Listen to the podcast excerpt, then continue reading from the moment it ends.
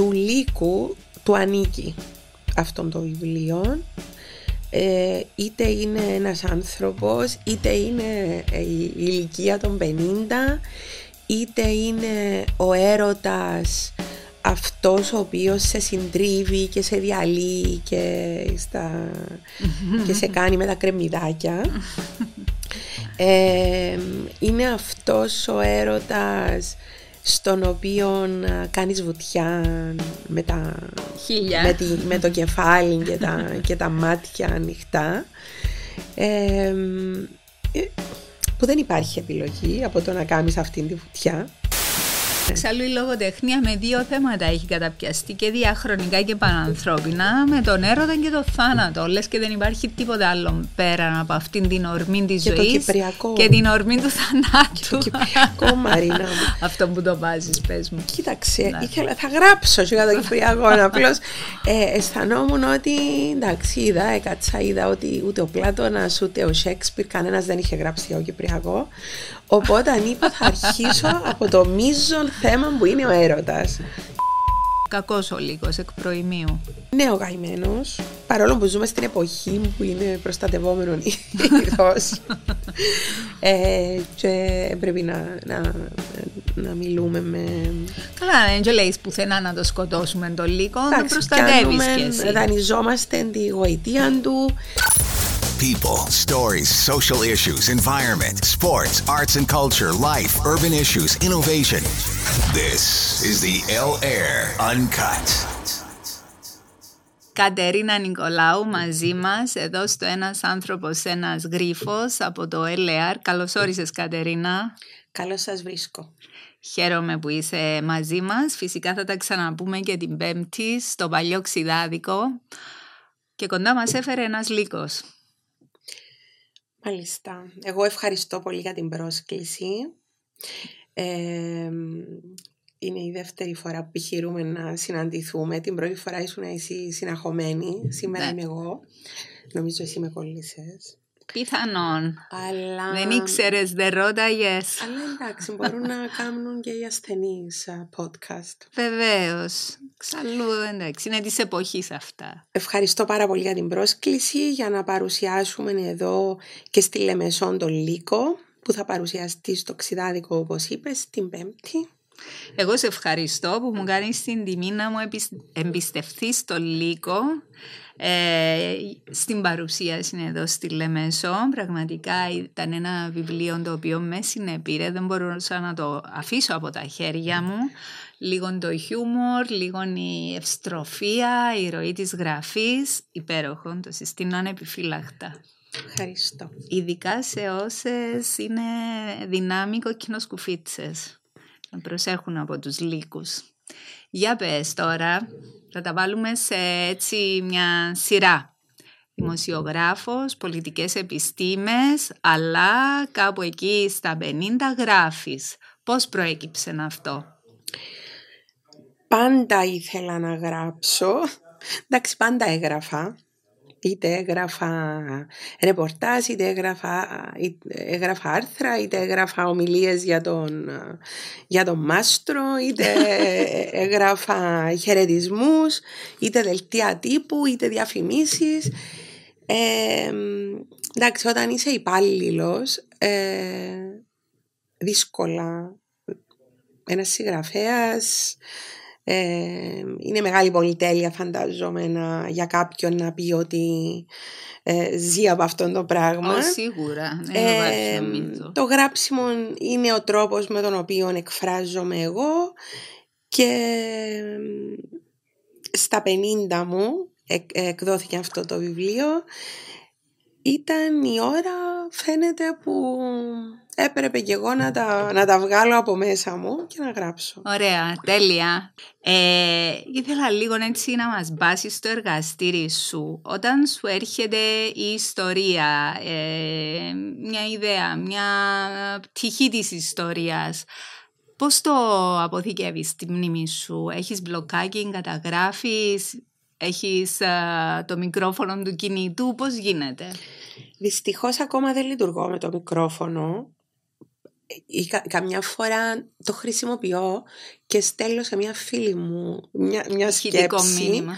ε, απλώς για να την κρατήσω γιατί ξέρω τι να την κάνω γιατί δεν έμαθα ακόμα το μικρόφωνο έχω μπλοκάκια έχω χιλιάδες μπλοκάκια εκατοντάδες ε, δεν μπορώ να πω ότι είμαι οργανωμένη ε, έχω παντού σημειώσεις παντού και μ, στη συγκεκριμένη περίπτωση όμως μου είχαν ζητήσει την περίοδο του lockdown να γράψω έναν, για έναν ημερολόγιο αυτοπεριορισμού, συγκεκριμένα ο, ο πολίτης. Μμμ. Είχε κάνει αυτόν το ημερολόγιο αυτοπεριορισμού ε, και έγραψα μία ιστορία η οποία βρίσκεται μέσα στο βιβλίο. Και όταν την έγραψα, ο ενθουσιασμός μου ήταν τόσο μεγάλος Μα τόσο μεγάλος.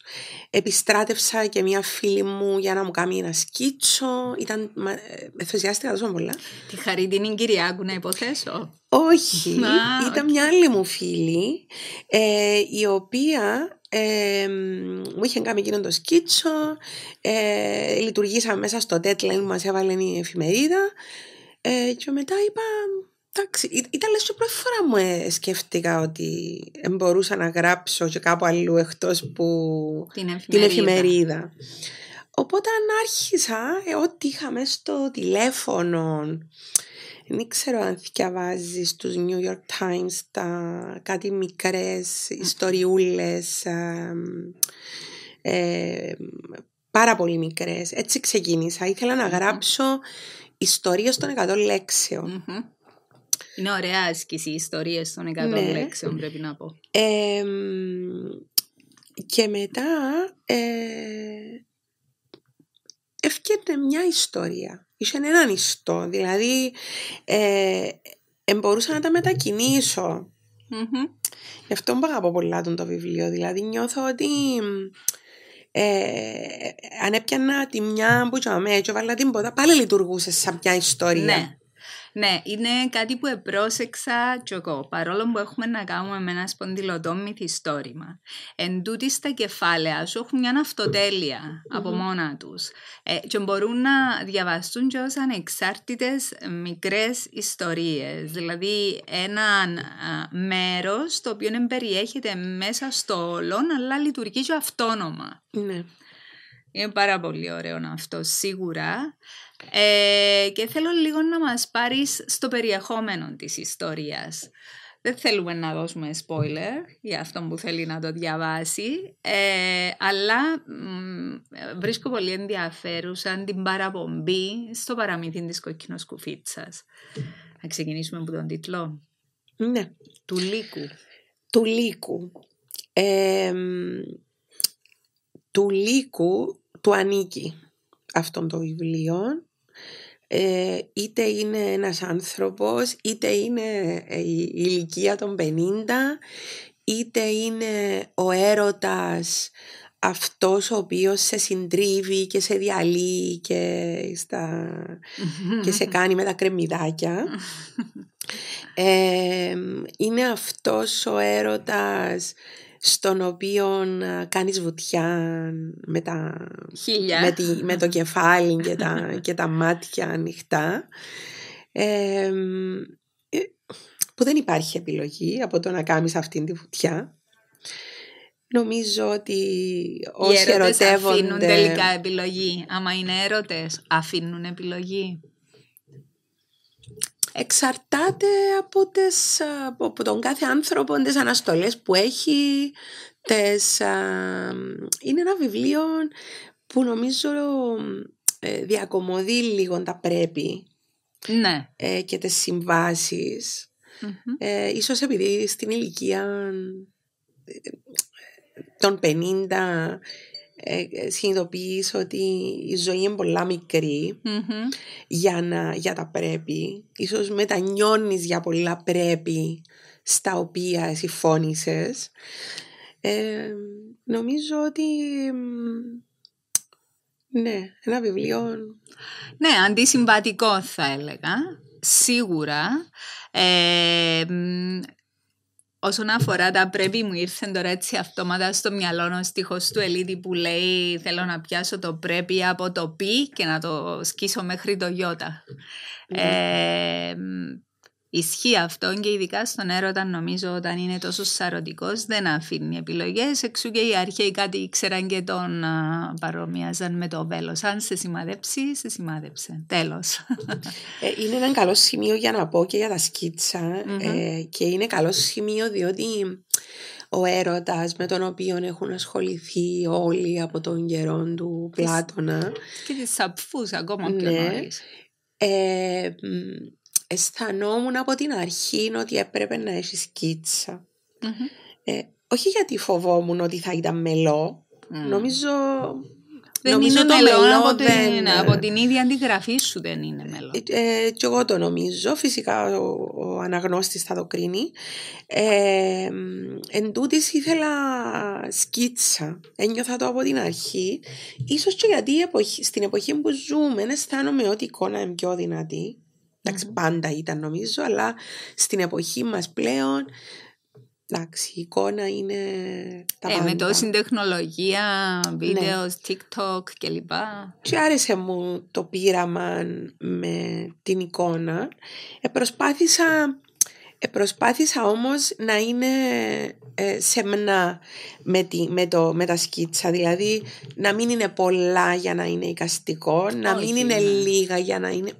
Ήθελα να μην είναι ένα σχήμα που να παραπέμπει σε μια εικαστική έκδοση, να είναι ένα βιβλίο αλλά να δώσει εικόνα στο λύκο, ε, στους χαρακτήρες του βιβλίου. Ναι, που τόσο ή άλλως το κάνεις και τους σκιαγραφείς ε, πολύ πετυχημένα κατά την άποψή μου. Ε, θα μπορούσε το βιβλίο να λειτουργήσει και χωρίς σκίτσα, αλλά είναι μια πρόταση με σκίτσο. Ε, εμένα με παρέπεμψε και λίγο στο παραμύθι της κοκκινοσκουφίτσας που όντας παραμύθι έχει σκίτσα. Ε, και το είδα έτσι σαν μια μετεξέλιξη μιας μεσήλικης κόκκινος κουφίτσας που περνά κλιμακτήριο μέσω COVID. Ναι. Ε, ωραίες συγκυρίες αυτά. Ε, πραγματικά κάνουν την, ε, το εγχείρημα ακόμα πιο ενδιαφέρον και έτσι με τη δική του τσαχπινιά. Θέλω λίγο να μας μιλήσεις για την έμπνευσή σου. Είναι ιστορίες φίλων, είναι ιστορίες της διπλανής πόρτας, αυτοί οι έρωτες. Εντάξει, ε, πολλοί κόσμος ε, με ρωτά αν είναι, ε, ποια είναι τα βιογραφικά στοιχεία, επειδή έχει και κάποια χαρακτηριστικά δικά μου, ίσως επειδή είναι το χιούμορ μου για τους φίλους που με γνωρίζουν. Ε, νομίζω ότι τα βιβλία είναι βιογραφίες ή αυτοβιογραφίες όταν δηλώνουν ότι είναι βιογραφίες ή αυτοβιογραφίες. Από εκεί και πέρα είναι ψυχογραφίες. Ε, αντλούν από τις εμπειρίες μας, από, τους, από το χαρακτήρα μας, από την προσωπικότητα μας, από την ιδιοσυγκρασία μας. Ε, σίγουρα έχει πάρα πολύ ε, Κατερίνα, έχει ιστορίες, έχει συζητήσεις. Το θέμα του έρωτα, όπως αναφέρω και στην εισαγωγή, είναι κάτι που πάντα έτσι τολμηρά μ' αρέσει να, να συζητώ με φίλους μου, ε, με άντρες φίλους μου, πώς το βλέπουν, πώς το βλέπουμε Το θεωρώ πάρα πολύ ενδιαφέρον θέμα. Ε, από τα πιο σημαντικά. Ναι. Εξάλλου η λογοτεχνία με δύο θέματα έχει καταπιαστεί και διαχρονικά και πανανθρώπινα, με τον έρωτα και το θάνατο. Λες και δεν υπάρχει τίποτα άλλο πέρα από αυτήν την ορμή της ζωής και την ορμή του θανάτου. Και το Κυπριακό, Μαρίνα.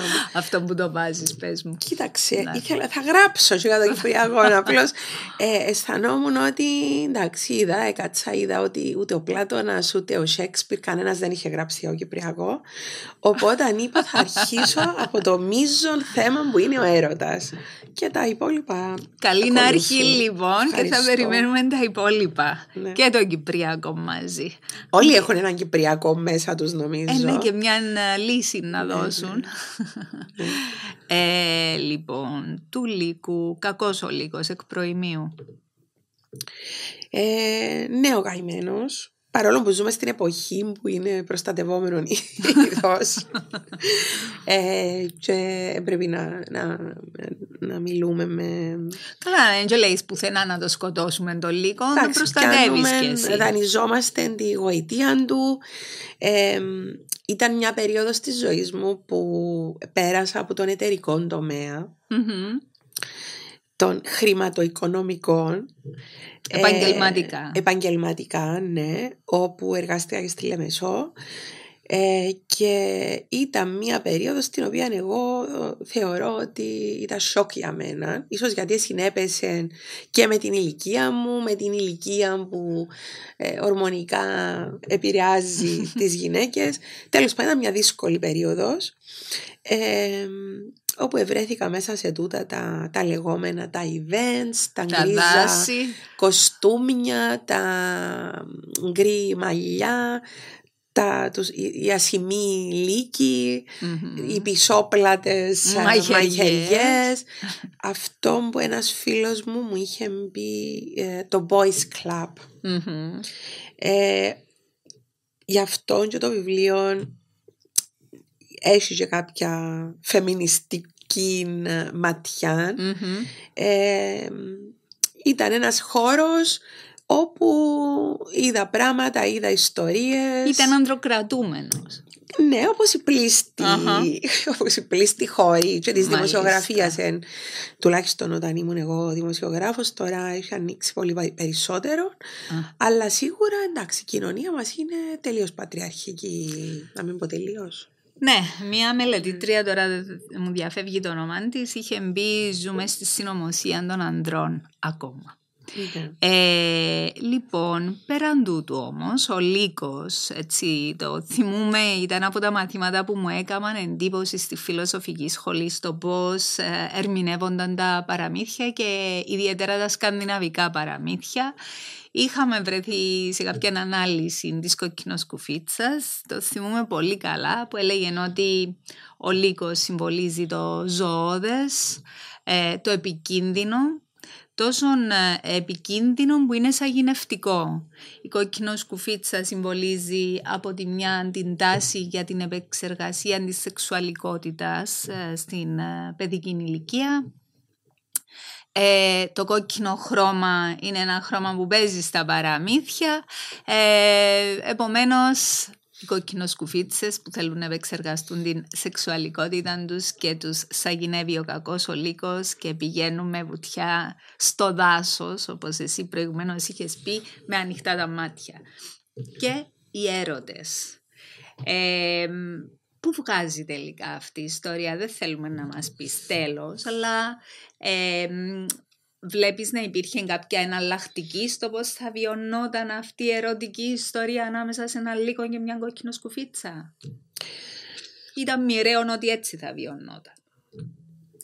Ε, ήταν μοιραίο ότι έτσι συνέβηκε. Δηλαδή για, για την, ε, για την πρωταγωνίστρια του, του βιβλίου. Ε, από εκεί και πέρα, ένα θέμα που θέτει αυτό το βιβλίο είναι ότι όταν είσαι μέσα στο δάσος υπάρχουν τα πάντα. Υπάρχουν όλα τα αρώματα, όλα τα δέντρα, όλα τα, τα φυτά, όλα τα ζώα. Υπάρχουν και κουνελάκια, αλλά εσύ πάει πα στο λίγο. Τώρα πάει πα στο λίγο γιατί είναι συγκυρία, γιατί θέλεις, γιατί είσαι ευάλωτος, γιατί σε. Γυροφέρνει ο λύκος. Γιατί σε γυροφέρνει ο λύκος, γιατί ψάχνεις για ο λύκος, γιατί πάντα ψάχνεις για ο λύκο. Ενώ ναι. ε, έχει να κάνει όμως με το ότι τέλος πάντων έδωσες πας στο λύκο. Και ενέδωσε εσύ στο λύκο. Και ενέδωσε εσύ στο λύκο. Ε, ε, και όλα εκείνα τα οποία ακολουθούν είναι ε, η, η, σπουδαία φίλη Μπουμπού. Αχ τη λάτρεψα και την ε, Μπουμπού και η οποία είναι εκεί για να ακούει τα ίδια και τα ίδια και τα ίδια ενώ εσύ είσαι στα πατώματα. Ξέρεις, για μένα το πιο σημαντικό ε, πράγμα που συνέβη με το βιβλίο ήταν και το είπα από την αρχή, ακόμα και έναν άτομο να μου έλεγε ότι του άρεσε, ακόμα και έναν άτομο να μου έλεγε ότι εταυτίστηκα, έγραψε το για μένα. ε, Είναι ήδη επιτυχία. Θα έλεγα ότι θα ήμουν χαρούμενη. Ε, χαίρομαι πάρα πολύ όταν έρχεται κόσμος γυναίκες και λαλούμε ότι Ναι. ε, ε, έτυχε το τούτο το πράγμα. Ε, οι άντρες φίλοι μου ε, εντάξει, δέχτηκα και θετικά σχόλια, ε, δέχτηκα και έτσι και ηρωνίες για τα φεμινιστικά θέματα του βιβλίου, αλλά... Αλλά το εντάξει. βιβλίο είναι εκεί. Και η λογοτεχνία έχει ακριβώς τούτη τη μαγεία να μπορεί να ανοίγεται προς όλους. Διαφορετικά θα πατήσει ένα βιβλίο μέσα στο δικό σου ψυχισμό, στο δικό μου ψυχισμό, στο ψυχισμό ενός άντρα. Όμως ε, εδώ βλέπω ότι είναι παραπάνω θα έλεγα μια γυναικεία γράφη. Δηλαδή είναι πιο εύκολο οι γυναίκες να ταυτιστούν με την ιστορία παρά οι άντρες. Ε, νιώθω ότι έτσι βγαίνει μ, πολύ κόκκινο σκουφίτσα από μέσα. Ναι. Και είναι σίγουρα ένα βιβλίο με το οποίο πολλές γυναίκες θα έχουν μια δική τους ιστορία να αφηγηθούν γιατί τους την θύμισε και ταυτίστηκαν. ναι. Λοιπόν, τι άλλο να περιμένουμε από σένα στη συνέχεια; Τι ετοιμάζεις Κατερίνα μου, έχουμε κάτι στα σκαριά γιατί είμαι σίγουρη ότι ανακαλύπτοντας όλον αυτό το δικό σου λογοτεχνικό σύμπαν δεν θα μείνει στο λύκο. Ε, όντως, ε, το εύχομαι κι εγώ. Ε, ήδη, είμαι, ήδη, ήδη ετοιμάζω άλλα δύο βιβλία που ελπίζω ότι θα τελειώσουν μέσα σε αυτήν την, ε, την επόμενη χρονιά μάλλον. 24. το 24. Ε, επίσης έχει εγκριθεί από τη ΣΕΚΙΝ ένα 15 λεπτό σενάριο που ονομάζεται Ποτπουρί για να γίνει ταινία. Το γράψαμε μαζί με τον Πόλη Ιακώβου Μμμ. και θα το κάνει ταινία η, η Vegas Productions. Ε, και Τέλεια. γενικώς, εντάξει, δεν γράφω με τους ρυθμούς που θα ήθελα να γράφω, όντας α, ξανά εργαζόμενη και με, πολλέ, με, μεγα, με δύσκολο ωράριο. Όμως ε, ελπίζω ότι μέσα στο 24 θα έχω Σου το Καλά, εύχομαι ναι. παρόλο που ξέρω ότι η κόρη σου είναι έφηβη. Τώρα θα μπει και στην τελική ευθεία ε, για τις ε, εισαγωγικές. Ξέρω τι σημαίνει αυτό. Έχω περάσει κι εγώ από εκεί. Εύχομαι να βρεις το χρόνο, την όρεξη, να μην το αφήσεις πίσω. Έχεις αργήσει θα έλεγα να εκδοθείς πρώτη φορά, Ναι. άρα μην αναβάλεις άλλο. Το βιβλίο κλείνει ένα χρόνο με την παρουσίαση στη Λεμεσό. Κυκλοφόρησε πέρσι από τις εκδόσεις Ροδακιό. Δεν ε, παρουσιάστηκε στη Λεμεσό. Παρόλο που φίλοι το πήραν από τα βιβλιοπολία της Λεμεσού. Ε, και αύριο στο Ξιδάδικο Να προσδιορίσουμε το αύριο που είναι η Πέμπτη. η 5η 14 Δεκεμβρίου Ώρα. 2023. Έχουμε 2023. Ακόμα. Με την α, Θέκλα Φλουρί, την α, ηθοποιό και τη Μαρίνα Ναρμεύτη. Σε μου. Εκλεκτή φίλη, ποιήτρια, στιχουργό, εκπαιδευτικό και τα Ναι, λοιπά. Τελεία. Podcaster. Ε, σας περιμένουμε για να εξερευνήσουμε το λύκο. Μαζί και τα μονοπάτια του δάσους, του έρωτα, που είναι ένα, ένα δάσος να πούμε, γεμάτο δρόμους, φώτα τροχέας, γραφεία, γκαρσονιέρες, τέτοιο δάσος, για τέτοιο δάσος θα μιλήσουμε εμείς. Ε, να σε ευχαριστήσω Κατερίνα μου που ήσουν σήμερα μαζί μας. Θα τα ξαναπούμε την Πέμπτη στο παλιό ξηδάτικο. Να σε καλά. Και εσείς. Ευχαριστώ. Cheers! This is the L Air Uncut.